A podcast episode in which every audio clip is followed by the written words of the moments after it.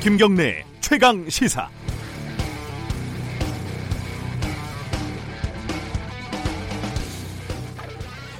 (2001년도에) 제가 잠시 검찰 기자실에 출입할 때였습니다.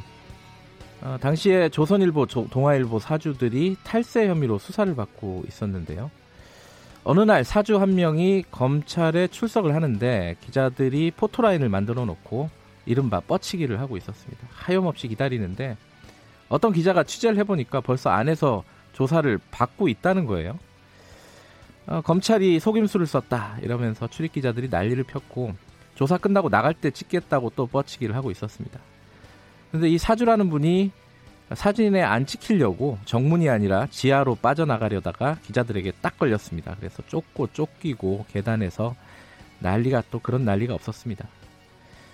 아, 그런데 나중에 이렇게 생각을 해보니까요. 이 사주를 포토라인에 세우는 게 그렇게 중요했을까요? 물론 기자들이 그 사람을 망신을 주려고 그러는 게 아닙니다. 그냥 하던 대로 하는 건데 갑자기 특정인은 못하게 하니까 난리를 친 거죠. 반면에 또 국민의 알 권리 이렇게 얘기를 하는데 냉정하게 얘기하면 신문 지면에 방송 화면에 그냥 필요한 거죠. 다분히 기자들 언론의 편의에 불과합니다. 어차피 기자들 앞에서 검찰 수사 성실하게 받겠습니다. 이러고 들어가는 거잖아요. 그게 뭐 대단한 알 권리입니까? 어, 조국 전 장관이 비공개로 검찰에 소환됐다고 말이 많습니다. 원칙적으로 검찰이 언론을 위해서 피의자를 일부러 포토라인에 세울 권리는 없다고 봅니다. 필요하면 검찰청이나 집 앞에서 뻗쳐서 찍든지 말든지 그건 언론의 자유지만요. 그런데 또 생각을 해보면 예컨대 최근에 YG 양현석 씨 이런 사람들은 경찰서 앞에서 포토라인에 섰죠. 어, 또 반면에 취업비리 혐의 받고 있는 김성태 의원 검찰에 비공개로 소환됐었고요. 나경원 의원 검찰에 소환될 때 기자들에게 한참 얘기하고 왔습니다. 그건 뭐 본인이 그런 퍼포먼스를 원했기 때문이기도 하지만요. 보세요. 문제는 아무런 원칙이 없다는 겁니다. 조국 비공개 소환 뭐 좋습니다. 하지만 검찰은 앞으로도 이 원칙을 잘 지켜야 할 겁니다. 금방 원칙을 어길 거면 하던 대로 계속 공개를 하던가요. 11월 15일 김경래 최강 시사 시작합니다.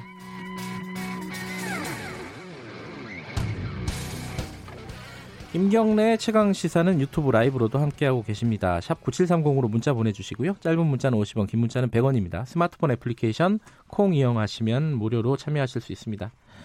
밖에 비가 옵니다. 출근길 우산 좀 챙기셔야 될 것 같습니다. 주요 뉴스 브리핑부터 시작합니다. 고발 뉴스 민동기 기자 나와 있습니다. 안녕하세요. 안녕하십니까. 오늘 뉴스는 어, 북한 얘기로 시작을 하네요. 북한이 문제 해결이 가능하다면 다음 달 제3국에서 만나 협상하자는 미국의 제안을 수용할 용의가 있다. 네. 이런 입장을 밝혔습니다.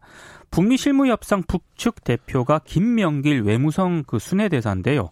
어제 담화를 발표를 했습니다. 네. 아, 비건 미 국무부 정책특별 대표가 제3국을 통해서 다시 만나 협상하기를 바란다는 의사를 전달해 왔다 이런 사실을 공개를 했는데요. 네. 김 대사는 하지만 연말 시한부를 무난히 넘기기 위해서 자신들을 달래보려는 불순한 목적이라면 그런 협상에는 의욕이 없다면서 이제는 미국 쪽에서 어, 북한이 요구한 그 대답과 해결책을 내놓을 차례다 이렇게 강조를 했습니다. 새로운 셈법 이런 거죠? 그렇습니다. 이번 담화는 마크 에스퍼 미 국방장관이 방한하는 길에 이번 달 열리는 그 한미 연합 훈련을 축소할 수 있다 이렇게 밝힌 직후에 나와서 주목이 되고 있습니다.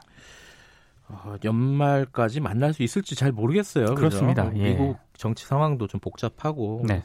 어쨌든 북한은 용의가 있다라고 대답을 한 거네요. 네. 어제 이 뉴스가 좀 큰 뉴스였는데 그 장점 마을이라고 암에 걸린 분들이 굉장히 많은 마을이잖아요. 네. 그 원인이 대략적으로 좀 밝혀졌다고요? 전북 익산의 장전 마을인데요. 네. 마을 주민 99명 가운데 22명이 암에 걸린 그런 마을입니다. 20%가 넘네요. 그렇습니다. 예. 집단 발병 원인이 인근 비료 공장에서 나온 1급 발암 물질 때문이라고 환경부가 공식 인정을 했습니다. 으흠. 무려 18년 만인데요. 네. 22명 가운데 14명이 지금 사망을 한 그런 아, 상태입니다. 이미 사망을 하셨어요. 그렇습니다. 예. 2001년에 마을 인근에 비료 공장이 들어섰는데 퇴비로만 사용해야 할 연초박을 유기질 비료로 사용하기 위해서 불법적으로 건조를 했습니다. 네. 이 과정에서 나온 1급 발암 물질이 마을 주민들의 집단적인 암 발병 원인이 됐다는 게 환경부의 결론인데요. 연초박에 함유된 물질 등은 뭐 간암이라든가 식도암, 피부암 등을 일으킬 수 있다고 합니다. 네. 아, 이 비료 공장은 주민들이 건강 영향 조사를 청원한 2017년 4월 가동이 중단이 됐습니다. 근데 가동이 중단된 지 약 1년이 지난 시점에도 사업장 바닥과 벽면 등 공장 내부에서 발암 물질이 검출이 됐다고 하는데요.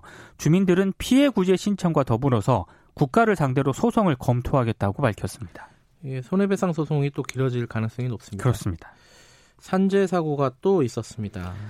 제지 생산 공장에서 일한 지 한 달도 채 되지 않은 29살 청년이 야간 작업을 하다가 기계에 끼어 숨졌습니다. 네. 지난 3일 밤 11시경 대구 달성군 형풍읍에 있는 제지 생산 업체 공장에서 발생한 사건인데 이게 좀 뒤늦게 알려졌거든요.